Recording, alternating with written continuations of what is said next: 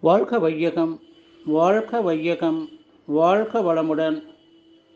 அருளாசன் அருள் தந்தை வேதாத்திரி மகரிஷி அவர்களும் இறைநிலையும் என்னுள் சுக்குமமாக எழுந்தருளி. பதினேழு ஒன்று ரெண்டாயிரத்தி இருபத்தி ரெண்டு திங்கட்கிழமை. இன்றைய அருள் தந்தை வேதாத்திரி மகரிஷி அவர்கள் நாள்காட்டி வரிகளுக்கான கவிவரிகளையும் அதற்கான விளக்கத்தையும் சிறப்பிக்க வேண்டுமாய் சங்கல்பம் மேற்கொள்கிறேன். அனைவரையும் பணிவோடு முதல்கண் வணங்கி ஆரம்பிக்கலாம் என்றிருக்கிறேன். அனைவருக்கும் இனிய காலை வணக்கம். சாமிஜியினுடைய இன்றைய நாள்காட்டி வரிகள். ஒவ்வொரு மனிதனின் அடித்தளத்தில் இருப்பது அன்பும் கருணையும் தான் என்று சாமிஜி சொல்கிறாங்க இறைநிலையினுடைய தன்மை அன்பும் கருணையும். உதாரணத்துக்கு மரம் இருக்கு. அதனுடைய வேர் மூலமாக அதற்கு தேவையான நீரை கொடுக்குது. அதே போல் பூ பூத்து காய் காய்த்து கனிய அந்த காம்புகள் மூலமாக நமக்கு அந்த மரத்தில் கொடுக்குது. இது அன்பும் கருணையும். அதே போல் ஒவ்வொரு மனிதனுடைய கருமையத்திலையும் இறைநிலை குடிகொண்டிருக்கிறது. இதை திருமூலர் சொல்லுவார் உடம்பை முன்னம் இழுக்கென்றிருந்தேன் உடம்பின் உள்ளே ஒரு பொருள் கண்டேன் உடம்பில் உத்தமன் கோயில் கொண்டான் என்று உடம்பாய் யானிருந்து ஓம்புகின்றேனே என்று திருமூல மகரிஷி சொல்கிறாங்க அதே போல் தாயுமானவர் சொல்லுவார் அங்கங்கினாதபடி எங்கும் பிரகாசமாய் ஆனந்த பூர்த்தியாய் அருளோடு நிறைந்தது தன்னருள் வெளிக்குள்ளே அகிலாண்ட கோடியெல்லாம் தங்கும்படி கிச்சை வைத்து உயிருக்குயிராய் தலைத்தது மன வாக்கினில் தட்டாமல் நின்றது என்று சொல்கிறாங்க தாயுமானவர் சாமிஜியினுடைய வரிகள் குறைபோக்கும் குண்டலனி தவத்தின் மூலம் குவிந்த மனம் உயிரோடு உறையும் மேலும் மறைபொருளாம் அறிவு அதன் முழுமை பெற்று மா அமைதி அனுபவிக்கும் நிலை களமாம். இறைவனது திருநிலையில் இணையும் அப்போ ஏற்படும் ஓர் இன்பதுன்ப விருப்பு வெறுப்பு உயர்வு தாழ்வு இவை கடந்து நிறைவு தரும் தீய வினையகளும் வாழ்வில் நிகழ்வதெல்லாம் பேரின்ப ஊற்றாய் மாறும் என்று சாமிஜி நமக்கு இந்த வரிகளை கொடுத்துருக்குறாங்க. ஒவ்வொருத்தரும் நாம் புரிந்து கொள்ள வேண்டியது என்னென்னா இறைவன் மனிதனாக உருவெடுத்து வந்திருக்கு.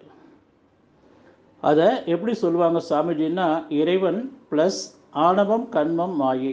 மனிதனாக இந்த பூமியில் நாம் பிறந்து நம்முடைய பதிவுகளை சுமந்து கொண்டு கருமையத்தில் வாழ்ந்து கொண்டு இருக்கிறோம் நம்ம செய்ய வேண்டியது என்ன? மனிதன் மைனஸ் ஆணவம் கண்மம் ஆயி நம் ஜெனட்டிக்கில் இருக்கக்கூடிய அந்த பதிவுகளை நீக்குவது தான் நம்முடைய பிறவியினுடைய நோக்கம். ஒவ்வொரு மனித பிறப்பினுடைய நோக்கம் என்னென்னா இந்த பதிவுகளை நீக்கி வாழும் காலத்திலேயே இறைநிலையினுடைய சொரூபமான அன்பும் கருணையுமாக மாறி நாம் எல்லா பஞ்சபூதங்களுக்கும் எல்லா உயிர்களுக்கும் ஒத்து உதவி வாழ்வது தான் இந்த மனித பிறப்பினுடைய நோக்கம்.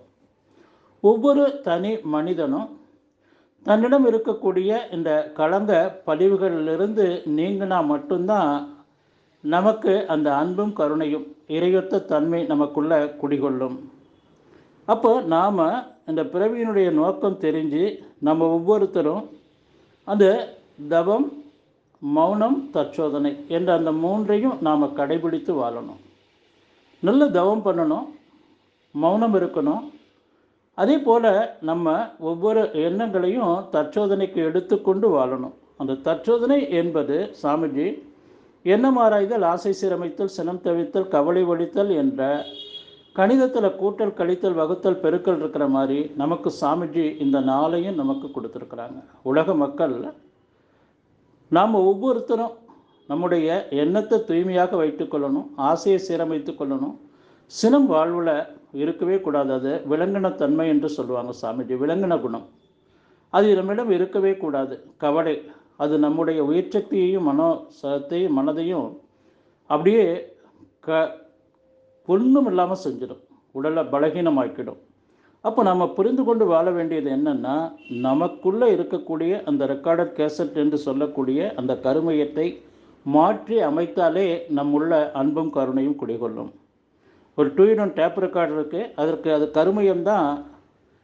அதனுடைய கருமையம் என்பது அதனுடைய ரெக்கார்டட் கேசட் தான். அது எவ்வளோ முறை பாடினாலும் திரும்ப திரும்ப அதே தான் பாடிக்கொண்டிருக்கும். ஆனால் மனிதன் மட்டும் தான் பெற்று வந்திருக்கக்கூடிய அந்த ஆணவம் கண்மம் மாயை என்ற மூன்றையும் நீக்கிட்டா இறைவனுடைய சொரூபமாக மாறலாம் என்று சொல்லி ஒவ்வொரு தனி மனிதனும் அடித்தளத்தில் இருப்பது அன்பும் கருணையும் தான் என்று சொல்லி நன்றியோடு நிறைவு செய்து கொள்கிறேன். இன்றைய சிந்தனையை வாழ்க வளமுடன் வாழ்க வளமுடன் வாழ்க வளமுடன்.